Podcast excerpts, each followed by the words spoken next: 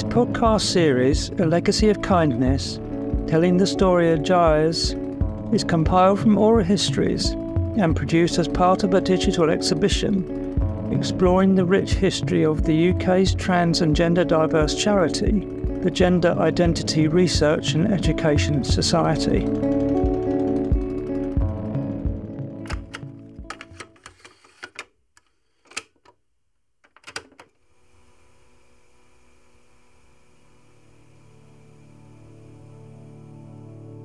Episode 4 Policy over Politics.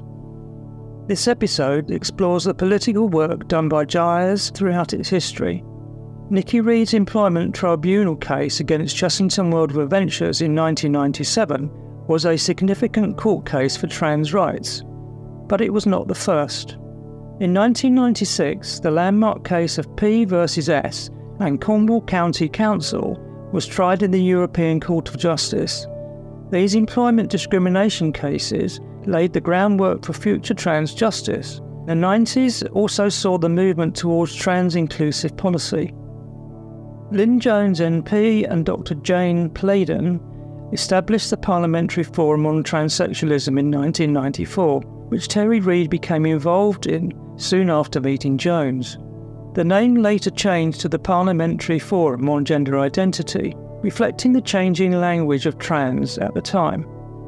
These end of century developments created space for the work of charities like GIRES and paved the way for the 2004 Gender Recognition Act.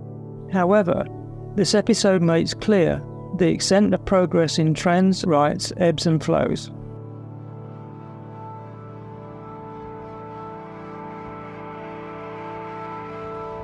What I remember about the case at the beginning was that Niki was a young transgender woman who was working for Chessington World of Adventures as a rides technician. And she had been working there before she transitioned. And she transitioned while she was working at Chessington. She was quite a vulnerable person in many ways. And after she transitioned, she was subjected to appalling abuse and harassment. And I was asked to bring an employment tribunal case to hold her employers liable for the harassment that she had suffered because she was transgender. And at that time, there was very little case law on the employment rights of trans people. In 1996, there was a major judgment by the European Court of Justice in a case called P versus S and Cornwall County Council, which restored uh, employment rights to trans people in public sector bodies uh, for the first time. Uh, I was P, the applicant for the case. It was a struggle. And we were going from absolutely nowhere. And then suddenly we had these great springboards. Suddenly we won P. That was astonishing. The Advocate General, Giuseppe Tesoro, he was astonishing. It was his opinion that was just life changing. You know, he talked about the fundamental and inalienable value that is equality. He shifted it from being simply a legal decision to an ethical and moral decision. And then it was wonderful that having just leapt up with P, we had Bernard and Terry to take that forward almost immediately into um, uh, the private sector. And of course, we had the parliamentary forum with all the civil servants there from the departments, uh, and were able to work with them to uh, write new regulations for employment and so on and so forth. I was invited to go to Parliamentary Forum, and Parliamentary Forum was chaired by Dr. Lynne Jones. I think it was about 94. Um, I'd been an MP for a couple of years. I held regular surgeries. One Friday night, somebody came to see me. He wanted to assure himself that everything was confidential, which I said it was. And then he said he'd come back next week with his partner to discuss her issues. And the following week, he did indeed return with another woman called Jane. And she was actively involved in trans issues. They told me about the man's partner's experiences. She was very successful at work, uh, but she was under constant fear that if for some reason she had to show her birth certificate, which would identify her as having been born male, then she could lose her job. And it was a constant fear for her. So I wrote to the relevant government minister in the Department of Employment who told me that of course it was perfectly reasonable for somebody to be sacked were it to be identified that they were trans. That's how it started. And then with Jane, um, we set up the parliamentary forum. We had, you know, very, very experienced and knowledgeable people involved. And we set about with the work trying to change the law and to get respect and equal treatment for trans people.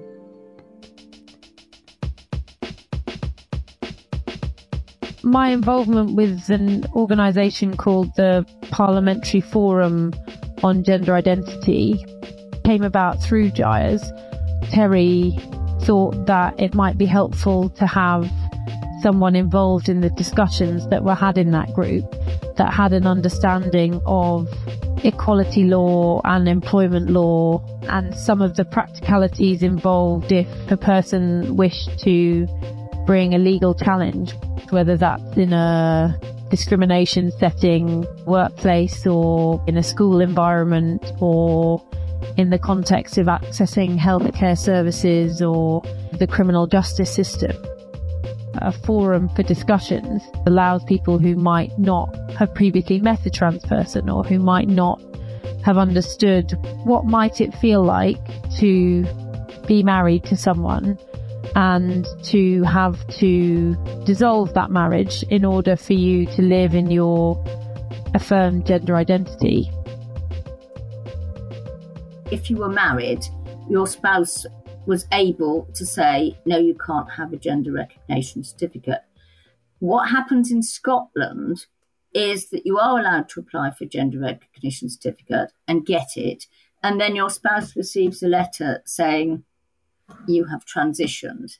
And if you don't like it, please complain. And no one ever has. One of the examples where the Equality Act was actually more helpful for trans people was that it ended the requirement to be under medical supervision to be protected by the anti discrimination provisions. So transition was seen as a more social process and a more individual personal process than under the previous law where to be protected against discrimination, for example, in the workplace or in accessing services, you would have had to have been under some form of medical supervision.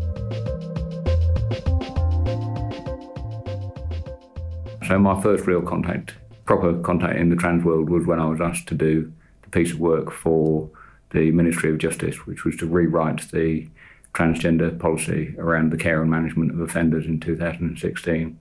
And it was the most rewarding and interesting piece of policy work that I was given in my whole career. So, one of the first things that happened was that a member of MOJ staff contacted me and said, you know, do you want to have a chat about trans? And I said, yeah, you know, because I hadn't really thought about it. And so I met this colleague, we went for a, a coffee. It was young trans woman who hadn't transitioned at work. So was coming into work as a man and then at the weekend was running a kind of trans support program for young trans people close to where they lived as a woman. We had about two hours together where she went through her story, her transition, but also went through just some of the basic things that people might not immediately understand about being trans from the practical stuff, you know, driving licenses and bank accounts, into how to change your gender identity at work. That was probably one of the kind of most profoundly instructive sessions I've had as a policy maker.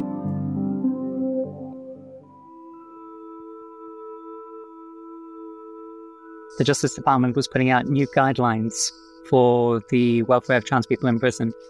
And I did consult on the 2016 guidelines uh, while I was with Trans Leeds. And prisons are a really, really difficult place for making trans inclusive for two main reasons. One is that it is one of the most heavily gender segregated places you can have, and also they're high security areas.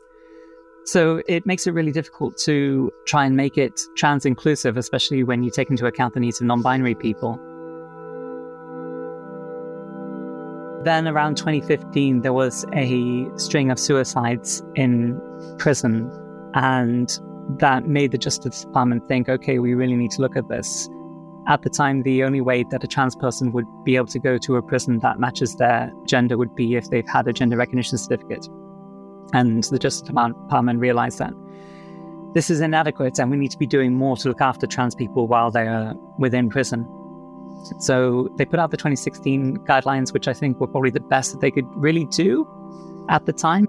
And then sadly, there was an incident at a prison where a trans woman had assaulted another woman in prison while they were in a women's prison. And the Justice Department decided that, okay, we're getting a lot of backlash for this now. We're going to have to revise our policies. And they didn't do any consultation on this. They just decided in 2019 okay, these are the new policies and they're going to come into effect as of December 2019. It was a massive step backwards.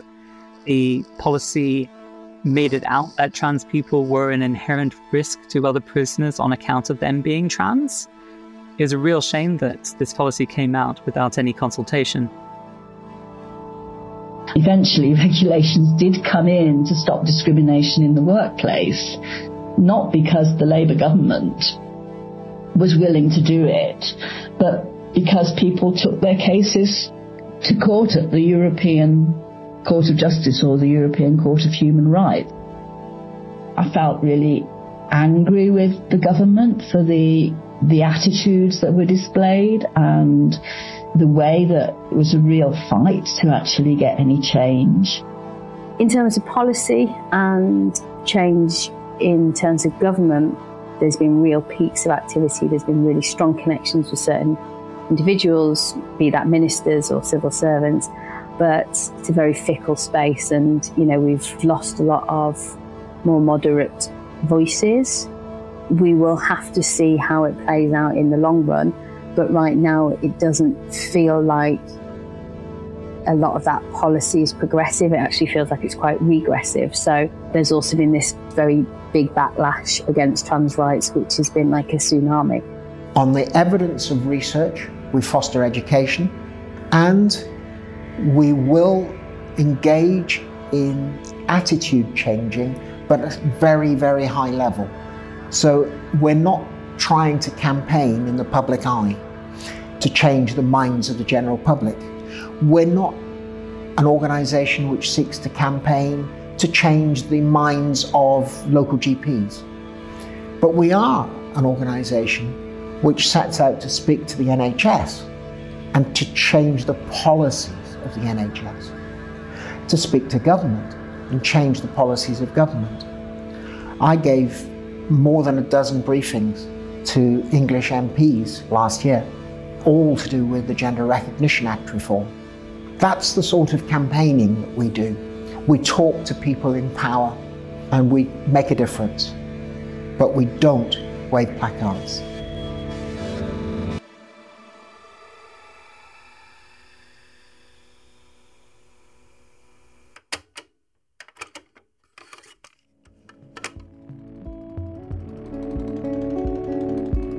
This podcast series of oral histories is part of the exhibition GIRES, A Legacy of Kindness, a project made possible with the National Lottery Heritage Fund, thanks to National Lottery Players. It was produced by Lucia Scasocchio from Social Broadcasts, with sound design and original music by Samuel Robinson, and narrated by Corin Fothering. The community curator sub-team was led by Georgia Marker, with special thanks to all the contributors who agreed to share their stories. For more information about what you've just heard, do visit the project website lok.gires.org.uk.